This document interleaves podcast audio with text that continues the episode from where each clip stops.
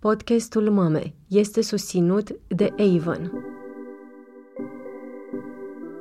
Mama, mami, mami, tati, mame. Ce e o mama?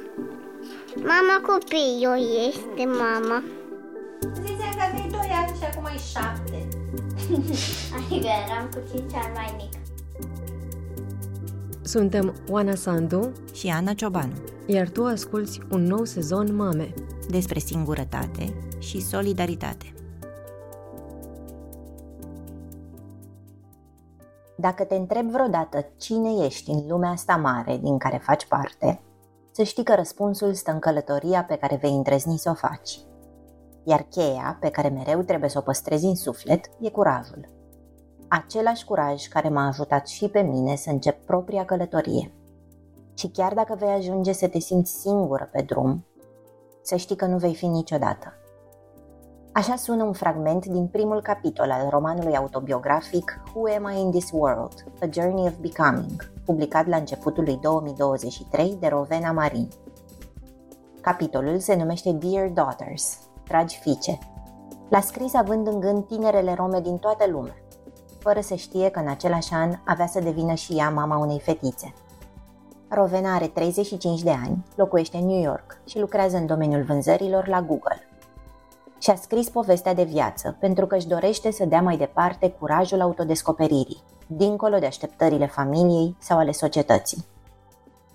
Rovena a crescut scindată între venerația pe care o simțea față de mamele din comunitatea ei și ideea de maternitate pe care a văzut-o multă vreme drept o pușcă fără ieșire.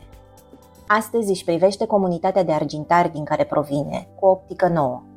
Onorează sacrificiul femeilor din familia ei și crede că lor li se datorează supraviețuirea comunității.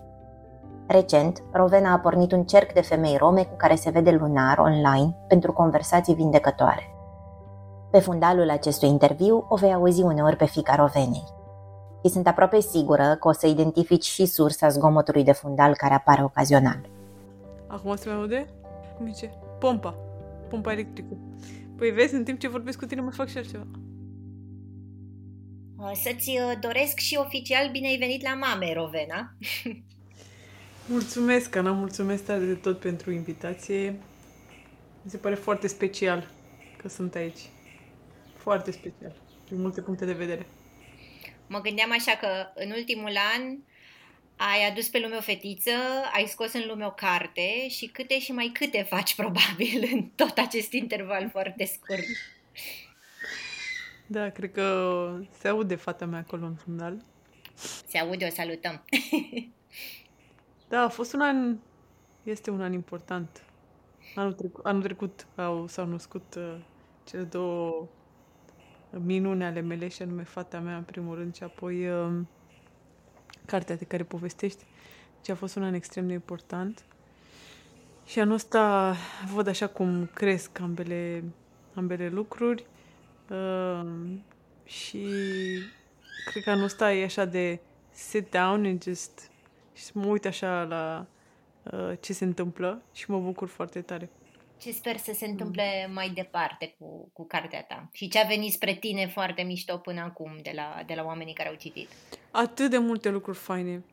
A plecat cu un sentiment de teamă pentru că fiind povestea mea e foarte personal. Totul este foarte, foarte personal. Intru în multe detalii care poate, știi, alții, alții s-ar gândi că n-aș spune asta despre mine niciodată.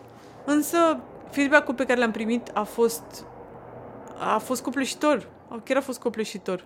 De, uneori de la, de la bărbați albi, albi care au peste 50 de ani, uh, adică nicio legătură, știi, cu audiența pentru care am scris cartea asta, însă au găsit ceva, au văzut acolo ceva și au, au vrut, au ținut neapărat să-mi scrie și să-mi spună ce au simțit citind cartea.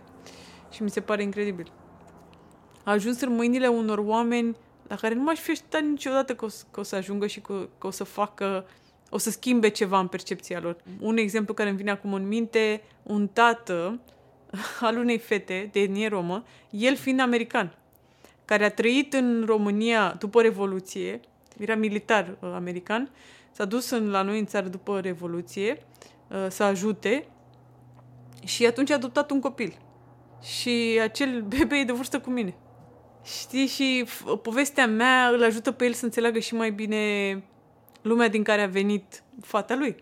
Apoi a deschis uh, foarte multe porți. Am fost cu cartea la Harvard, uh, am fost uh, cu povestea la Parlamentul României, la Google să nu mai spun. Foarte multe porți s-au deschis uh, în tot ceea ce înseamnă um, diversity and inclusion, ca și comitete au venit către mine ca să spun povestea romilor. În septembrie voi lansa um, audiobook-ul în, aici la, în New York, la Institut, Institutul Cultural Român. Ce, ce nu s-a întâmplat încă și aici, nu știu, chiar nu știu cum o să fac, este că mi-aș fi dorit să găsesc o, public, o editură în România, să o pot să public și în română. Și am trimis-o până acum la câteva edituri, însă nu s-a întâmplat nimic. Dacă ne ascultă cineva, Dacă ne ascultă faceți cineva. să se întâmple, că e nevoie. Pentru mama a fost uh, complicat că povestea a devenit atât de publică. Pentru mama este în continuare complicat că deveni, povestea a devenit publică, da. Da, dar mă iubește oricum. Mi se pare așa super, uh, super incredibil că primul capitol din cartea ta, din Cine sunt eu în, în lumea asta, începe cu Dear Daughters, dragi fiice din toată lumea. Corect. Și uh, știu corect că l-ai scris până să știi că urmează să fie și pentru fica ta? Absolut.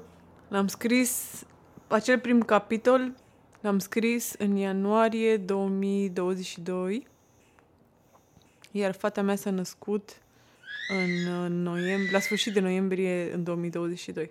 Da, l-am scris, l-am scris cu gândul și cu dorința de a avea o fată, sincer să fiu. Dar în același timp l-am scris cu, um, l-am dedicat de fapt tuturor fetelor, deci femeilor, fetelor, uh, pe care eu le numesc uh, fetele mele, daughters, fete care provin din aceeași etnie ca și a mea sau din aceeași situație cumva uh, și din comunități închise sau din comunități din care au fost complicat să iasă și le dedic tuturor acest mesaj care uh, e complex, însă ideea principală este să aibă curaj, să se descopere și să crească și să devină cine sunt cu adevărat. M-a lovit foarte tare că, că scrie acolo la un moment dat uh, nu sunteți niciodată singure de fapt și m-am, m-am întrebat de ce ai simțit nevoia să pui cuvintele astea acolo care, uh, iată, sunt pansament și pentru fiice din lumea întreagă dar le-am, le-am resimțit și ca mame foarte puternic, că e, sunt deseori zile foarte singuratice și ai senzația că nu e nimeni, nici măcar în capul tău, dar rămite lângă tine. Fain ai spus, nici măcar în capul tău, acolo de fapt, e, se simte singurătate. Da, e un sentiment dintre ăsta că atunci când ești pe un drum, un drum de devenire, cred, când ești pe un drum de devenire, fie că e ăsta din, știi, din copil în uh, fată, din fată în femeie, din femeie în mamă, um, sau dintr-o fată dintr-o comunitate închisă către o, o, o femeie de sine stătătoare și liberă, drumul ăla nu e, e cu siguranță singuratic, poate fi. Acum recent am început să mă văd o dată pe lună cu femei, femei de etnie romă, uh, de prin toată lumea. Că suntem răspândite pe, pe, peste tot.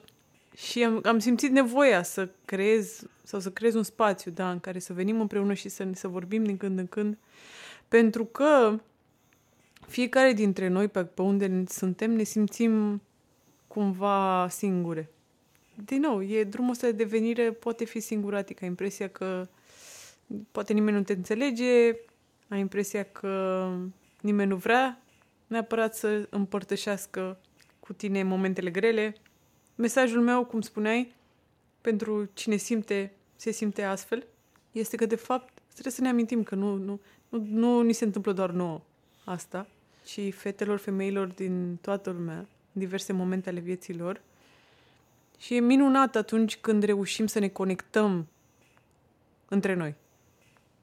Învățăm foarte mult una de la alta. Mă gândeam așa că și în, și în povestea pe care o scrii în carte și în, și în ceea ce spui, practic e o devenire de la a fugi într-un fel de modelul femeilor din familia ta sau din familiile din România în general și apoi mm. la nevoia de a te conecta cu femeile din jur și a le auzi și a le asculta și a învăța de la ele.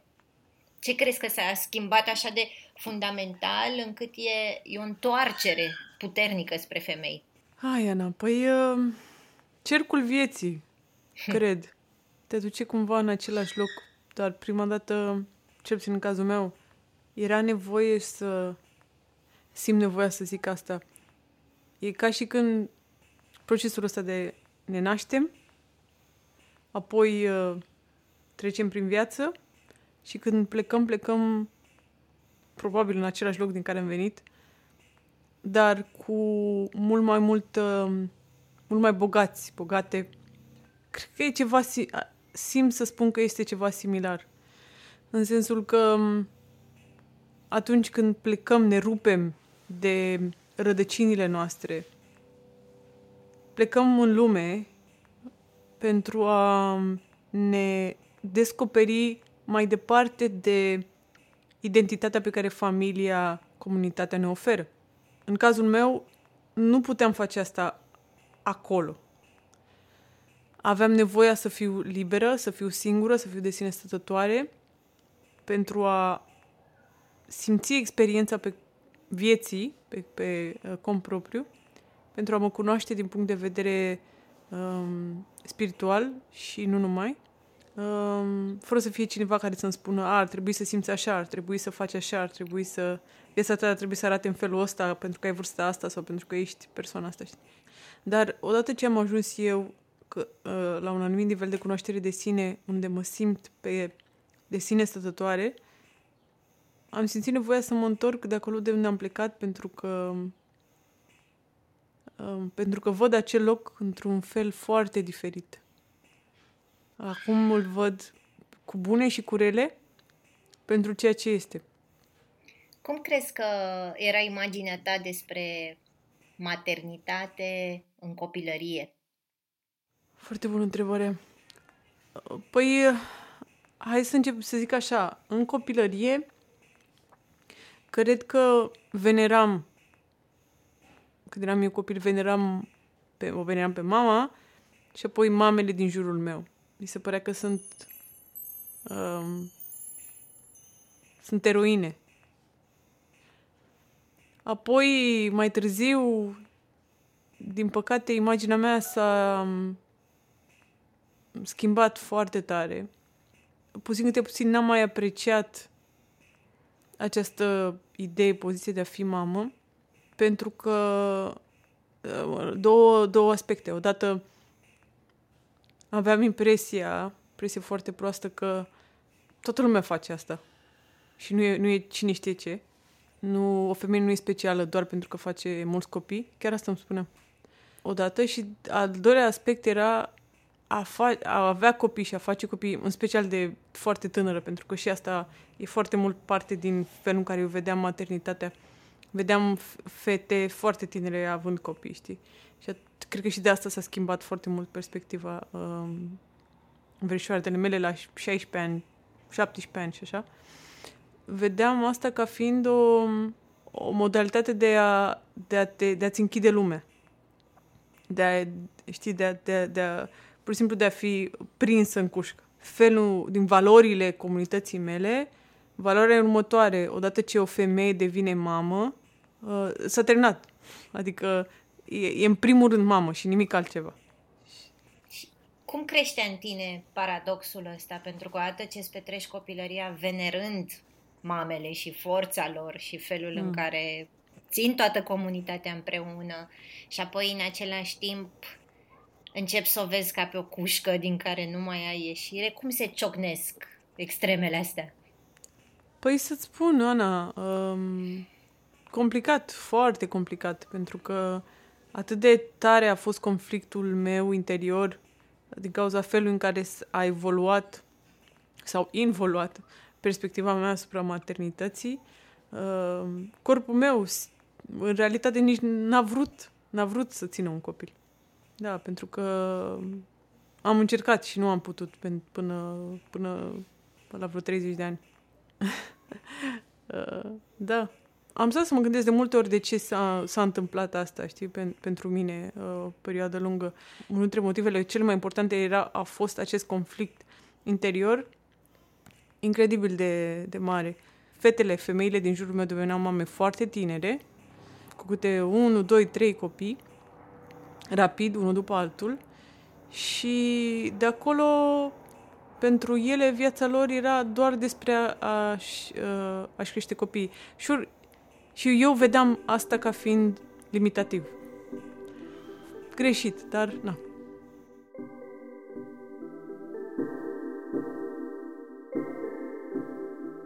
Compania Avon este preocupată nu doar să aducă femeilor frumusețe și oportunități de carieră, dar și să le îmbunătățească viața, promovând respectul pe care societatea îl datorează rolului lor în dezvoltarea socială. În munca lor de zi cu zi, reprezentantele Avon sunt parte dintr-o comunitate de femei care se sprijină una pe alta și își oferă, atunci când au nevoie, solidaritate, Cristina Mărcuș are 40 de ani, iar ultimii 21 i-a petrecut alături de Avon.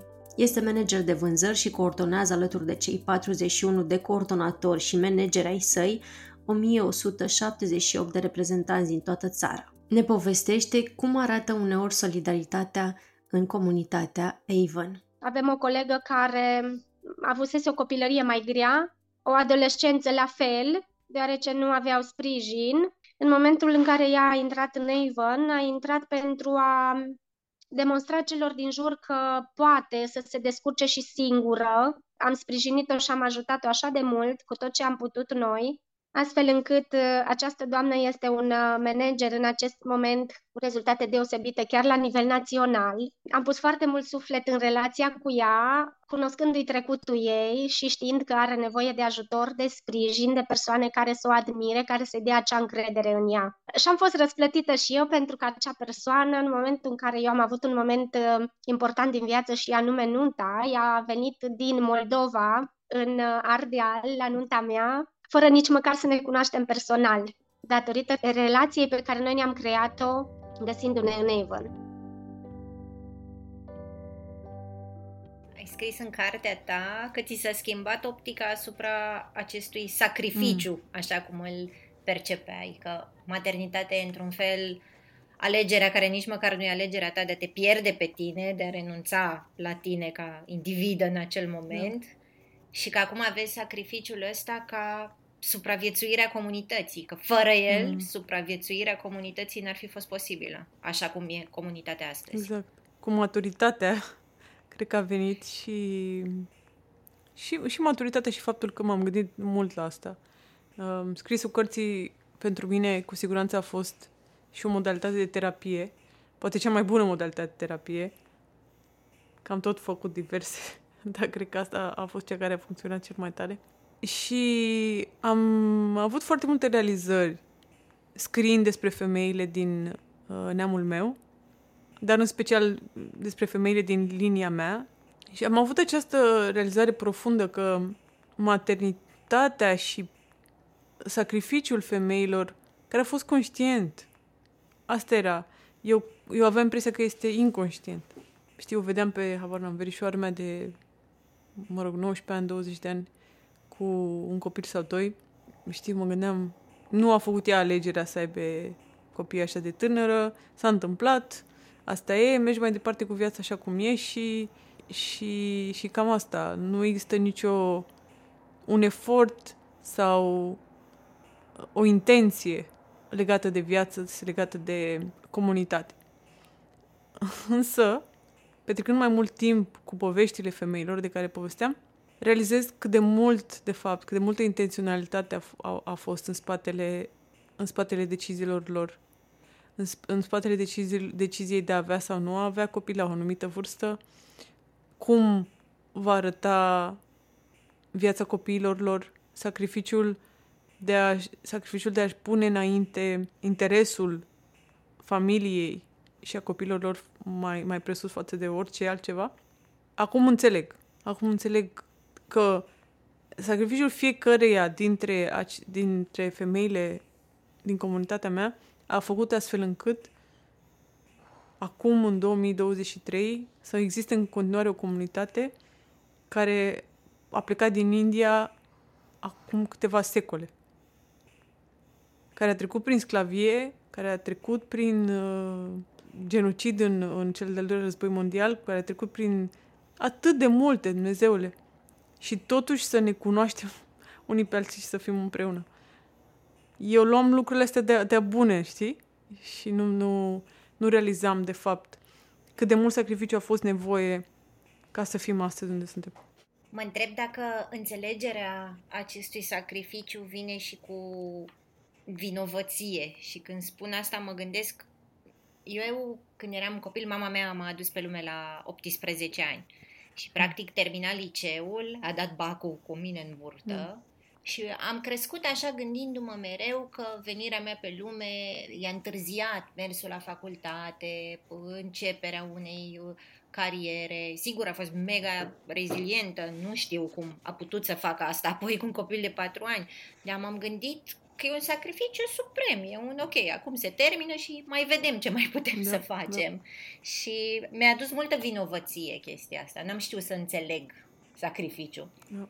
Un alt aspect, acum vorbim cu tine, realizez, uh, un alt aspect al acestei imagini foarte deteriorate pe care eu am avut-o asupra maternității. Pentru că odată cu vârsta, da, trecând de la copilărie către adolescență, am început să realizez un pic ce a însemnat pentru mama mea să aibă patru copii. Um, și eu fiind, în, în cazul tău, tu ai venit la foarte la început, nu? Eu am venit la la sfârșit, mă rog, avea, avea aproape 40 de ani. Și mm-hmm. a terminat cu treaba cu copii, nu, nu se mai gândea să mai aibă copii, știi? Um, și am venit așa pe nepusă masă. Here we go again. Here we go again, în condițiile în care avea copii de 15 ani. Um, și am început să realizez, un, să, să am ca și tine acest sentiment de vinovăție că um, i-am făcut viața grea mamei mele. Deci treaba asta cu sacrificiul uh, mamelor noastre cu siguranță are un impact as, asupra, asupra noastră ca, ca fete, ca femei. Uh, și imaginii pe care o avem asupra maternității. Uh, dar uh, acum că, că sunt mamă, din nou, asta era o imagine la un moment dat, dar acum că sunt mamă și nimic ce faci pentru copilul tău nu e cu adevărat sacrificiu. Mama ta, mama mea, mamele în general, poate în loc să vadă ceea ce au făcut ca un sacrificiu, mai degrabă a fost o oportunitate de a trăi niște lucruri pe care altfel n-ar fi avut cum să le trăiască. O iubire atât de profundă, o oportunitate de a-și explora niște sentimente extrem de... pe care altfel n-ar fi avut sub nicio formă ocazia de a le trăi, știi? Iubirea pe care o ai pentru copilul tău nu e, nu se poate compara cu absolut, absolut nicio alt fel de iubire, nu? Cu nimic altceva. Poate Um, și cred că este o oportunitate pentru noi, pentru că poate e cel, cel mai apropiat, al, cel mai apropiat tip de sentiment, cred, ca acela de a fi în legătură cu divinitatea. Pentru tine cum s-a schimbat odată ce ai fost în mijlocul maternității, de fapt, trăind maternitatea alături de, de fica ta, cum s-a schimbat ce proiectai despre rolul ăsta? Foarte tare. Uh, uite, de exemplu, când comunic cu Sofia. Uh, comunic cu ea într-un anumit fel, da? Dar în interiorul meu se întâmplă niște lucruri pe care ea nu are cum să le perceapă. Și el la, la treaba asta nu m-am gândit niciodată până a venit Sofia. La cât de mult a comunicat ea cu mine și cât de mult am luat eu din ceea ce a comunicat cu mine, este poate o, o fărâmă din ceea ce a simțit ea și din ceea ce a trăit ea ca mamă. Știi? Și acum, prin uh, experiența asta pe care o am cu Sofia, parcă mă conectez la trăirile ei interioare de când era cu mine. Și îmi oferă acces la, parcă, la, la maternitate, la um, conștiința colectivă a ceea ce înseamnă maternitate. Știu că ai scris întrebându-te când a fost ultima dată când uh, mama voastră a fost fericită. Aveai gândul ăsta despre ea ca femeie, dincolo de a fi mamă, ok, cum arată feminitatea și fericirea mamei mele? Cel mai adesea cred că nu avem acces la cine sunt sau au fost mm-hmm. mamele, bunicile noastre, dincolo de cele care ne-au ținut în viață și ne-au hrănit. Da. Și era și o altă cultură, o altă, un alt fel de a comunica.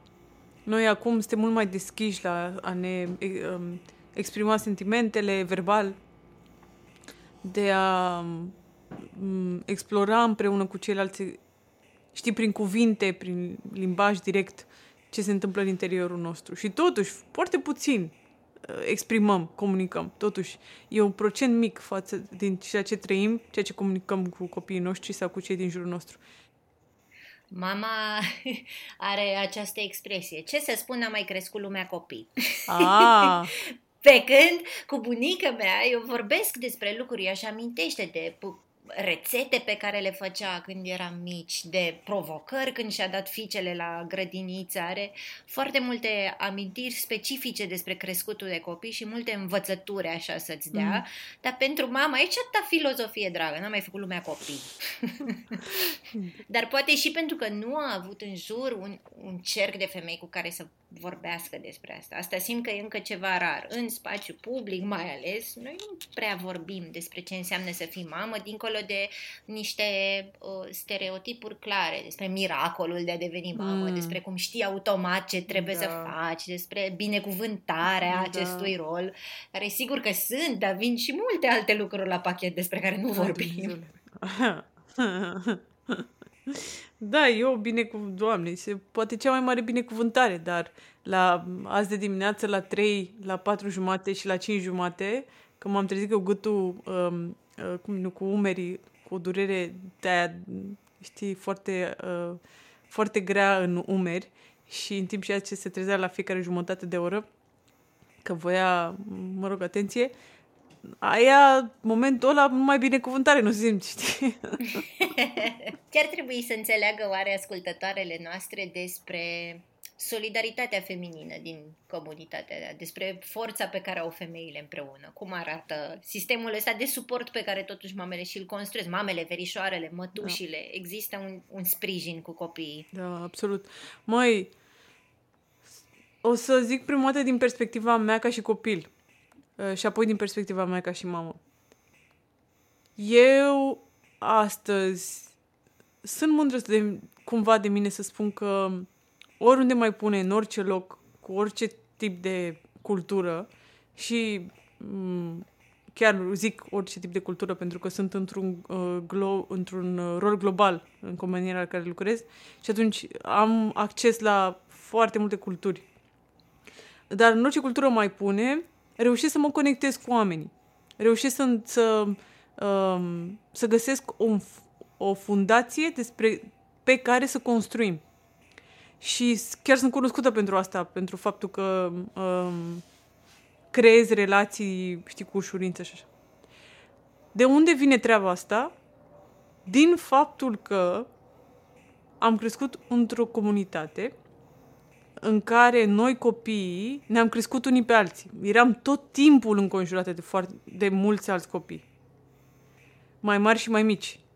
Cu 15 ani mai mari decât mine, ca cum erau frații mei, și cu și bebeluși.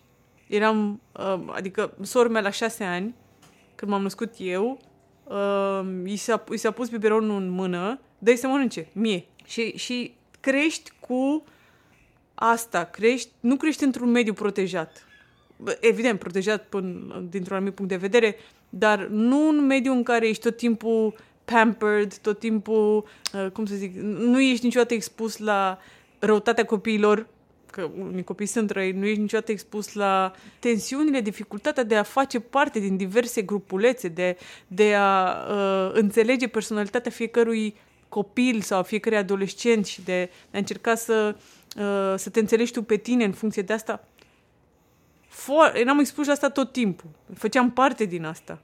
Făceam parte dintr-o, dintr-o rețea de oameni și de copii în care ne, um, ne susțineam unii pe alții, știi? Și, și cu bune și cu rele. Ce frumoasă e paralela asta cu o corporație multiculturală. Mai, mai chiar eu, eu așa simt că de acolo vine această ușurință. Deci, importanța existenței unei astfel de um, unui astfel de grup de susținere, un, un, un astfel de... Da, nu, nu vreau să spun tot timpul comunitate, că nu trebuie neapărat să fie o comunitate, dar din grupuri de susținere, din, uh, uh, știi, din familii extinse, uh, din, din diverse situații în care, în care să ne simțim confortabil, dar în același timp să ne oferim ocazia, să le, să le oferim ocazia copiilor noștri de a, de a fi înconjurați de multe alte personalități, poate fi extrem de important. Și o spun cu, gre- cu un pic de greutate în suflet, pentru că fata mea în, în momentul ăsta nu are asta. Și eu sufăr din cauza asta, să știi. Asta mă întrebam, cât e de diferit acum lucrezi în corporație, ești în New York, într-o țară în care concediul de maternitate e extrem de redus sau deloc, într-o lume mare, mare, mare și sigur că îți amintești de comunitatea în care creșteai tu. Cum, ce poți să aduci de acolo sau cum poți să faci să nu fie singură? Păi încerc, pe cuvânt că încerc, dar e complicat aici. Toată lumea e foarte cu familiile lor și când, mă, când zic familie poate fi un cuplu sau pot fi un cuplu și un copil sau doi. Și atât foarte puțin cu bunici, cu bunicuțe, cu mătuși, cu unchi, foarte puțin.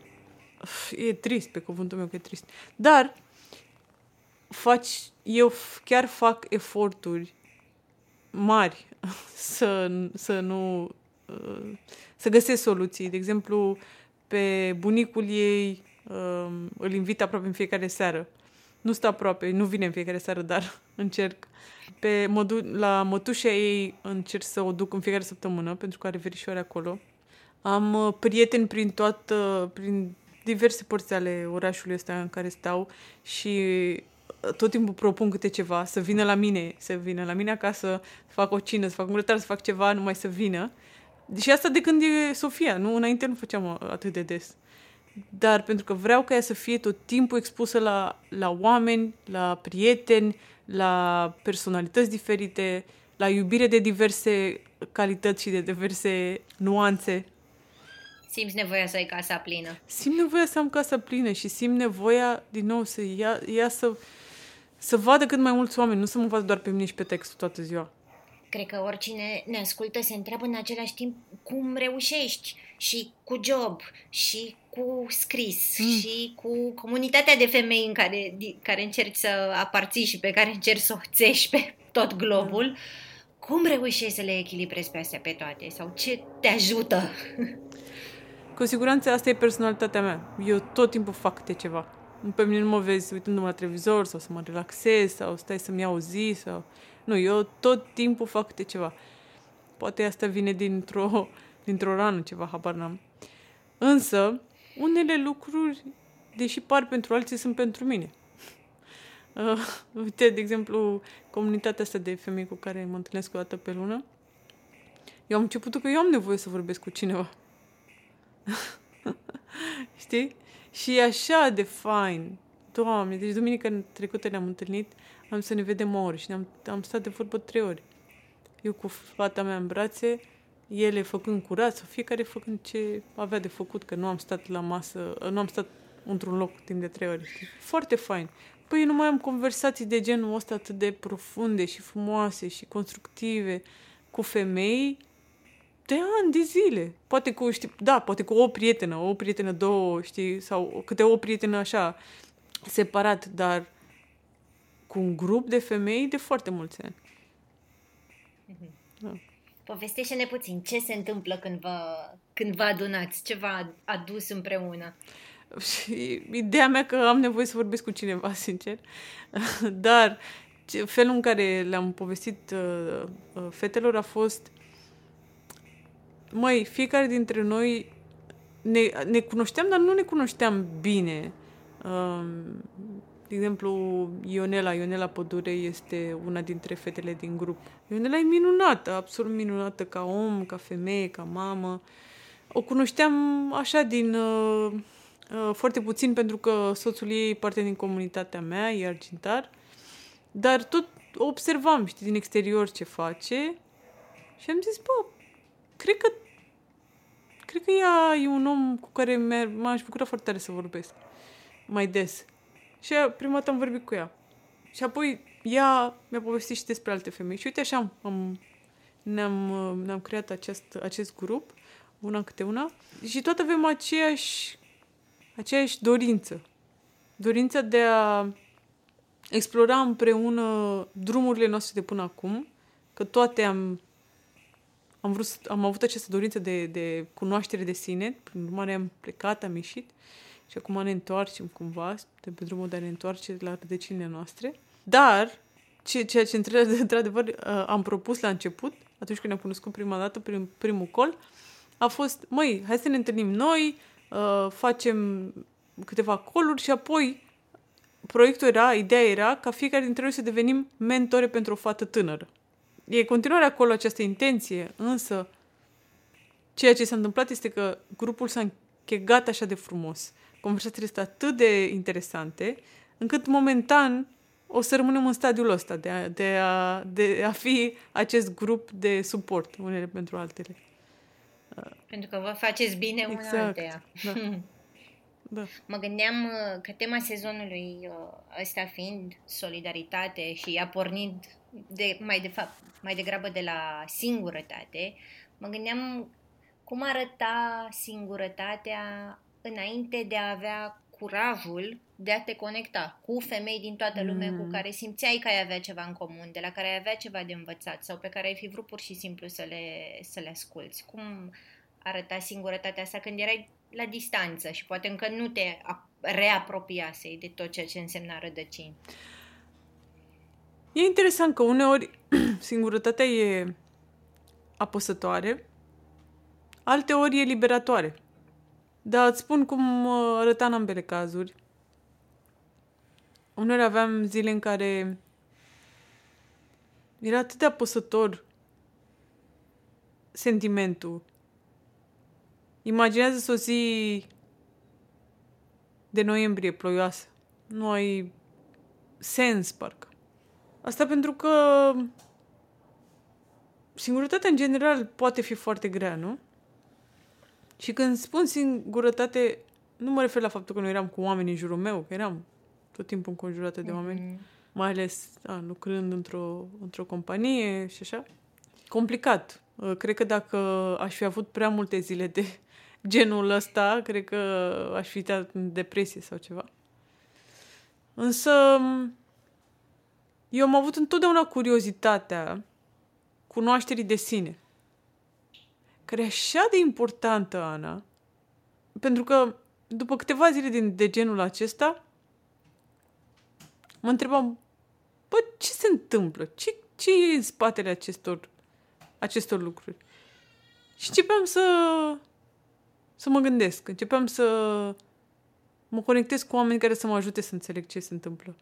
Uh, sau să am conversații cu fratele meu, fratele meu mai mare, Raymond, este a fost și este în continuare uh, cumva ghidul meu. Nu neapărat că îl întrebam ce se întâmplă cu mine, dar îl, prin conversațiile cu el reușeam să ajung la, la niște uh, lucruri care mă ajutau să mă înțeleg.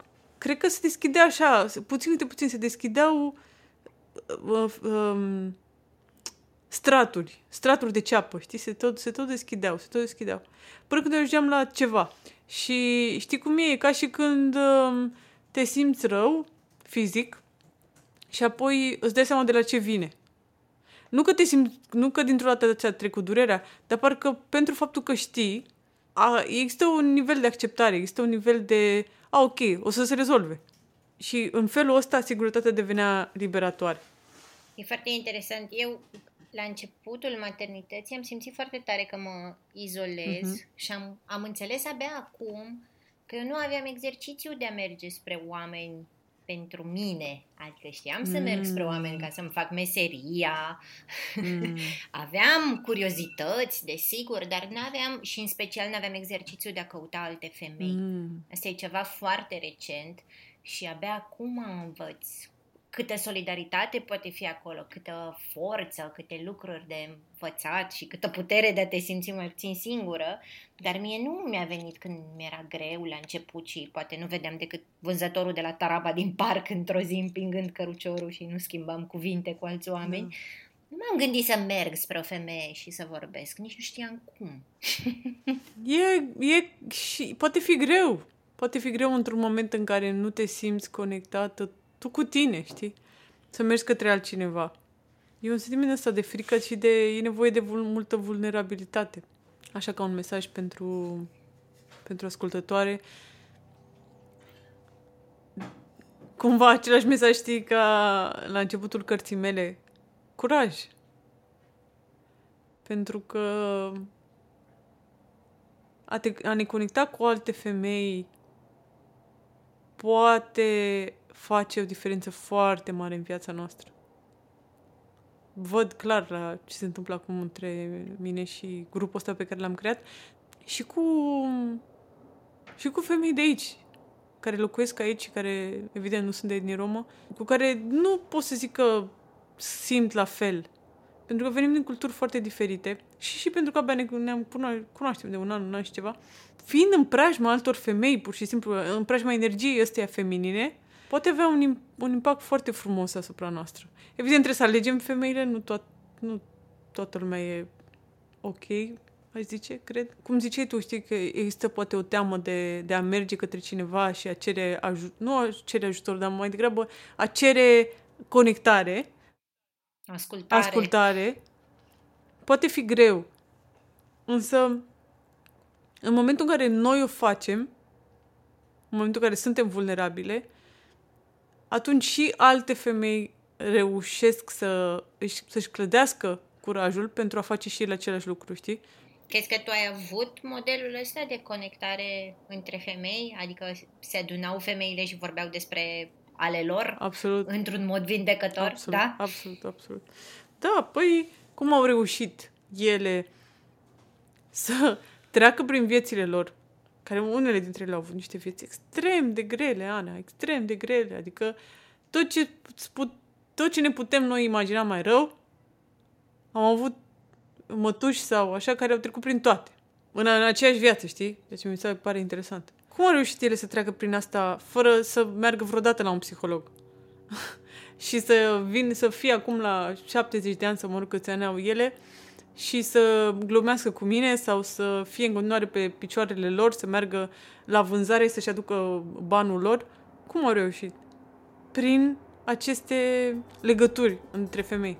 Poate avea un impact atât de mare adunarea noastră a femeilor între noi.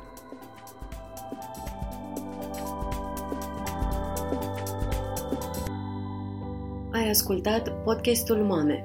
Gazdele sunt Oana Sandu, și Ana Cioban. Podcastul Mame a fost creat în 2018 de publicația Dor. Sezonul de acum este produs de Scena Nou. Tema muzicală a fost creată de Răzvan Gabor, iar cea vizuală de Loreta Isa Cojocariu. Vocile copiilor sunt ale lui Alice și Vic Petrică și Dora Lungu.